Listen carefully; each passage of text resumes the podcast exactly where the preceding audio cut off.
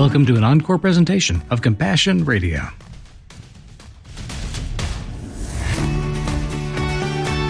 Hello, welcome to the daily journal of God's intrepid people going to places where angels fear to tread.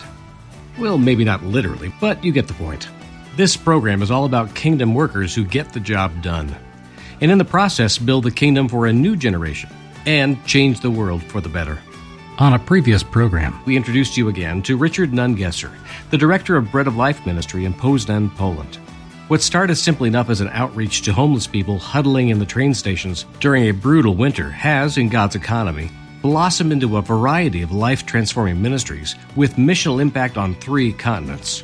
The story of this 2-part series concerns one of Richard's divine appointments. When he needed translation help in a ministry trip to a neighboring city, God placed Tomek Jesyk in front of him.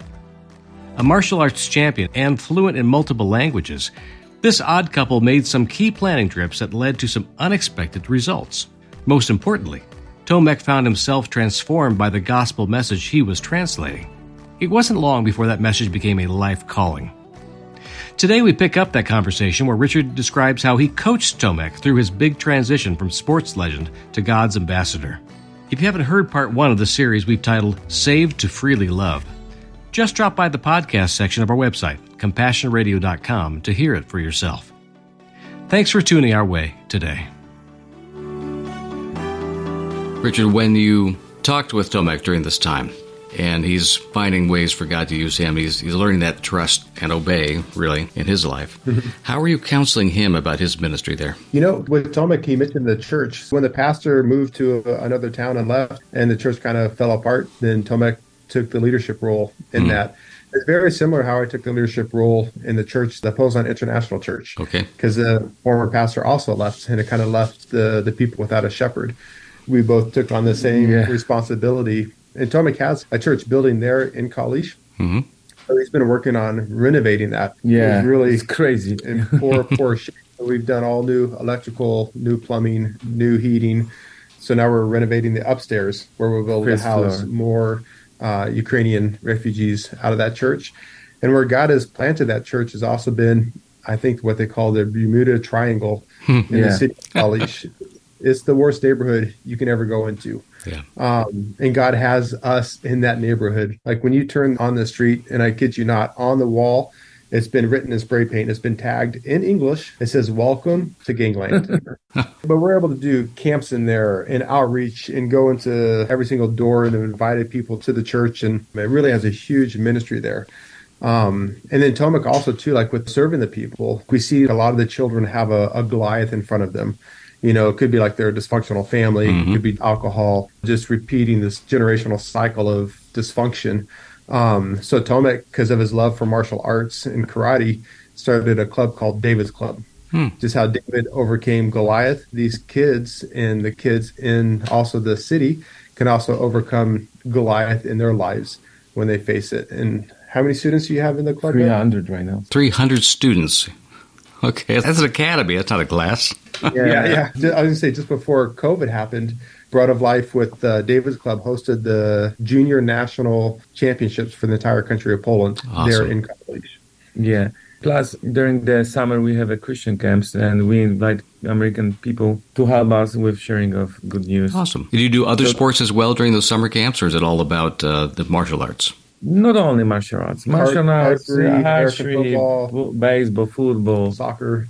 Yeah. We just want to play. Yeah. And they have their own language. And that happened, as you say, right before COVID hit. And then, of course, 2 years after that, we have an invasion of Ukraine. So how did all that, as you see it, Tomek, you were praying all those years that God would build your church. He was saying, trust me, I'll help you build this church. You live like that. You see people trickle in. And then the world falls apart, and they're pouring in. And suddenly, you are having more growth than you can handle. And God says, well, you asked for it, so here they are. True. It's amazing because, well, be aware what you're asking for. Yeah. Finally, we decide, well, we have a people from Ukraine, and we don't have a housing. And I ask people from the city council, my friends, who are helping sometimes with different kinds of problems with NGO, just for housing. And they said, yes, we have place for them. Finally, we arrived to the point that wow, we must provide a house. Mm. And we know that God will provide in his time. So we get the money from one supporters to buy the flat. So we host for people from Ukraine. Mm-hmm. We open doors in our church. So we host one lady, old lady from Kiev, and Kiev, this city is in terrible shape. And another family came, and I was so sad. I said, well, we have a first floor in church, but the first floor is under construction. You like to live here? And they said, yes, it's better than bomb. Yeah, it is. And I realized to myself that for some reasons we have a lot. A lot. We don't see that. Our real life, we have cars, we have houses, sometimes 2 or 3. We have a lot. We should be blessed. We should worship our God and be thankful for everything what we have, because maybe someday we can lose everything.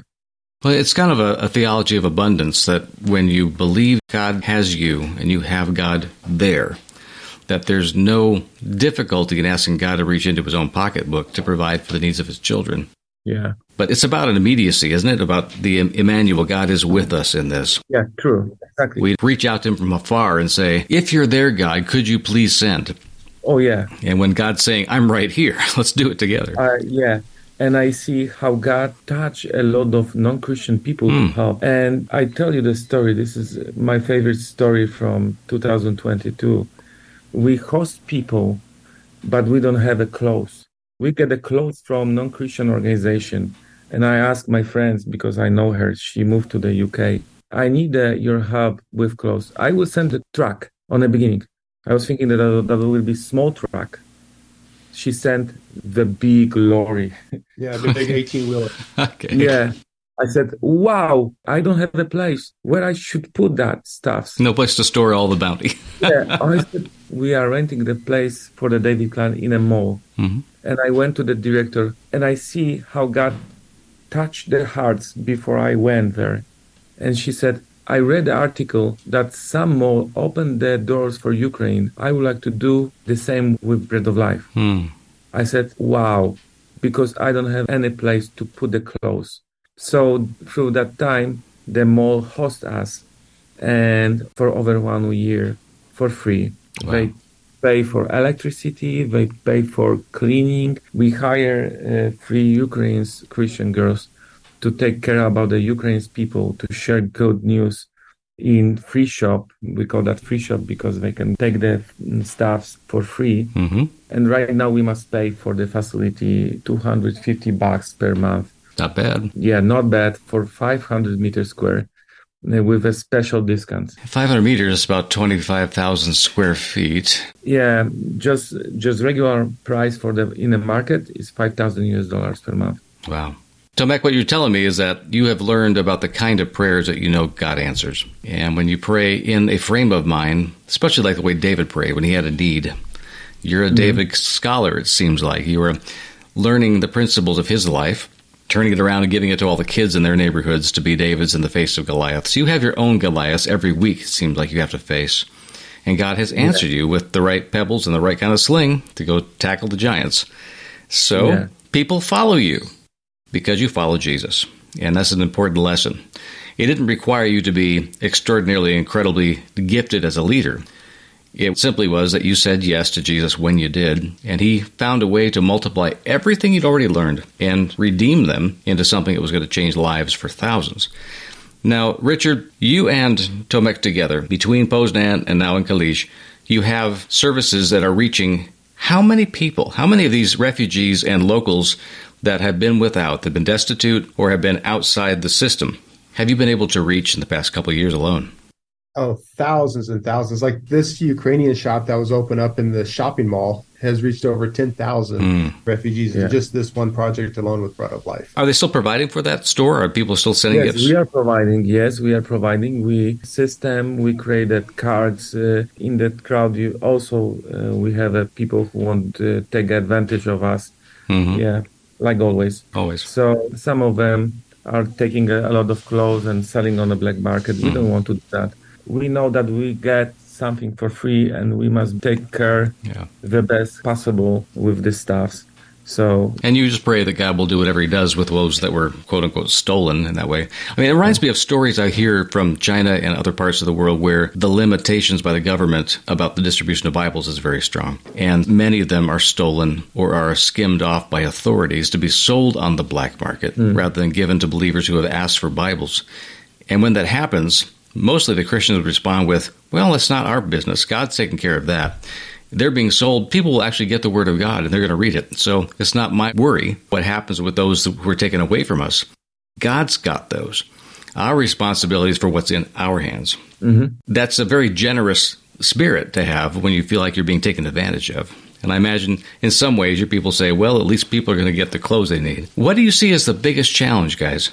This year, as we go into year number 2 with the war, there's going to be new waves of refugees coming out of Ukraine. There's less public services available in the big cities. They're getting very crowded. And I know the countries are very much wanting to end the conflict as soon as possible because of the weight on their social services system. What do you think is going to happen over this next, say, 12 or 24 months? And how are you guys preparing for that? I think we are ready for the wars. Putin will attack again. Mm-hmm. For sure, and will be another wave of refugees. Poland probably is ready for that, but I don't think so that Germany is ready. Mm-hmm. Germany blocked a lot of stuff and plus military help to Ukraine's people. In the same time, a lot of innocent people are dying in Ukraine. So we'll be ready for the wars. How about you, Richard? Yeah, I think too, like Poland, at least the U.S. Embassy is already preparing liaisons to be able to be in communication with other Americans in their area in case of loss of infrastructure, communications. You know, you can't email, can't call, can't text people. So how are you going to get the communication out there to the, you know, at least the U.S. Embassy to other Americans? So I'm hoping, you know, that the war, we all pray that the war will stop, but maybe unfortunately, at least in Ukraine, it could escalate even more. And then depending on how Europe and the world responds to Russia and Russia responds, you know, could it expand beyond the borders of Ukraine? Right. This we hope not, and we hope it finishes. But like the war started, we're almost 1 year, February 24th. Last year is when it started. And on the 25th, Bread of Life had a van, truck, trailer already loaded with humanitarian aid going to Ukraine. Yeah. So we'll continue to provide and deliver the supplies. Because Tomek mentioned, you know, one semi-truck, you know, tractor trailer brought stuff. Now you've had over 15 come out of the UK and just other places throughout Poland that people are donating. You know, elementary school kids are collecting clothes and things, are able to donate it to Bread of Life. And, you know, providing the housing, I think, with these tiny homes. And we continue to build these homes. Unfortunately, you know, we would like for this war to be like, okay, it stopped, and within a couple of weeks, everything's back to normal. But I think we're already looking at generational rebuilding, meaning like our children, like if our home has been completely destroyed, the city infrastructure has been destroyed, maybe by the time they're adults into their 40s or 50s, they might see their city being rebuilt if Russia leaves those occupied territories. Yeah. If not, then for many people, they've lost everything. They'll have to rebuild completely outside of Ukraine or in other parts of Ukraine. All right. I know we're up against the wall with the time you have available at your location, but if you don't mind, gentlemen, either give me a story that really brings to a crystal point all that you've been about, that God has shown you, this is what I was born for, or tell me about what you pray for, what God has inspired you to say, call out to me on this and I will answer you. Yeah. I'll let you guys have the final word on that. I can tell you one that just immediately came to mind. In June, we took 3 of our vehicles to Ukraine, huge vans. We had a caravan. Went to Ukraine with one of the guys, Ruddick, that works with Tomek. And our vans were all decaled. We had big red crosses on the vans. And we actually drove up to the very front of the line. We skipped the queue of about, you know, maybe 5 miles of cars lined up to go into Ukraine and to come out. We went up straight to the front. We told the border guards our mission.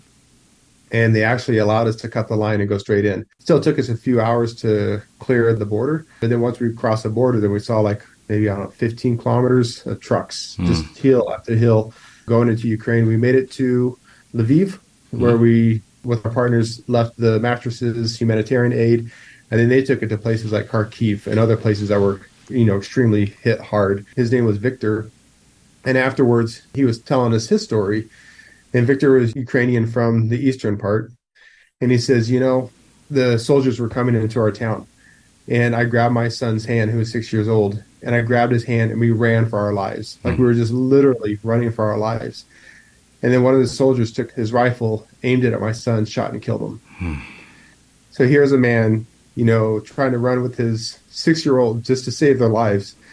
And then someone shoots and kills a six-year-old son. So we're standing there together. What do you say to someone like that?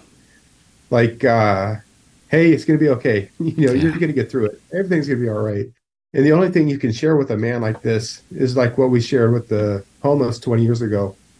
It's like, hey, just want you to know God loves you. And we shared salvation with the guy, and he just literally dropped to his knees and received Jesus Christ as his Lord and Savior. You know, man, completely broken, had nothing in this world, lost his family, but accepted Jesus. And I think that's the only thing that we can give. Yeah, we can provide housing, accommodations, everything, but we have got to give the bread of life to people. And we've got to give them Jesus. We've got to give them hope. And so I would think, you know, whoever is listening, if you don't have a relationship with Jesus, he's the only hope in this world. And that we can be encouraged that we might not feel we have something to give tangible, but we can always give the hope of Jesus. That's what I would encourage people with. Sometimes, you know, as a nonprofit or as missionaries, you feel like we don't have the tangible to give, but we can give the hope.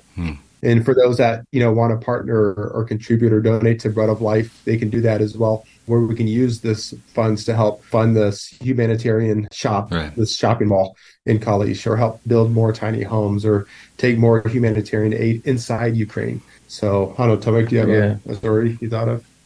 Well, we have a lot of stories, but for sure in that year we'll see what God will do in this year. For sure. He's a sovereign God, and he's doing what he wants to do. And for sure, we want to give the hope in his name, the hope and a real bread of life. And hoping something that is substantial, not just an idea, not just a wish. Not idea. Yeah. What does hope look like for you, Tomek? It's something that, you know, came from the Jesus and give you also with a hope, give you a peace and a joy, even with hard circumstances and hard situation. All right. And I'm going to ask you, Tomek, because you are the front line. You are the very tip of the spear now. What should we be praying for when it comes to the work that you do at Bread of Life and on behalf of those you serve? What should we in the West pray for? For wisdom. For sure, for wisdom. How we must serve those people. How we counsel those people. Yeah. We need wisdom. Wisdom of Solomon is needed. We can pray for that. Amen. And friends who are listening to this program, this is nothing off your neck or shoulders to do something as simple as praying that God would provide Tomek and Richard Nungesser and all the people that work with Bread of Life in Poland and Ukraine. To ask God to give them that wisdom and discernment they need to serve you. That's nothing to offer that little word to God.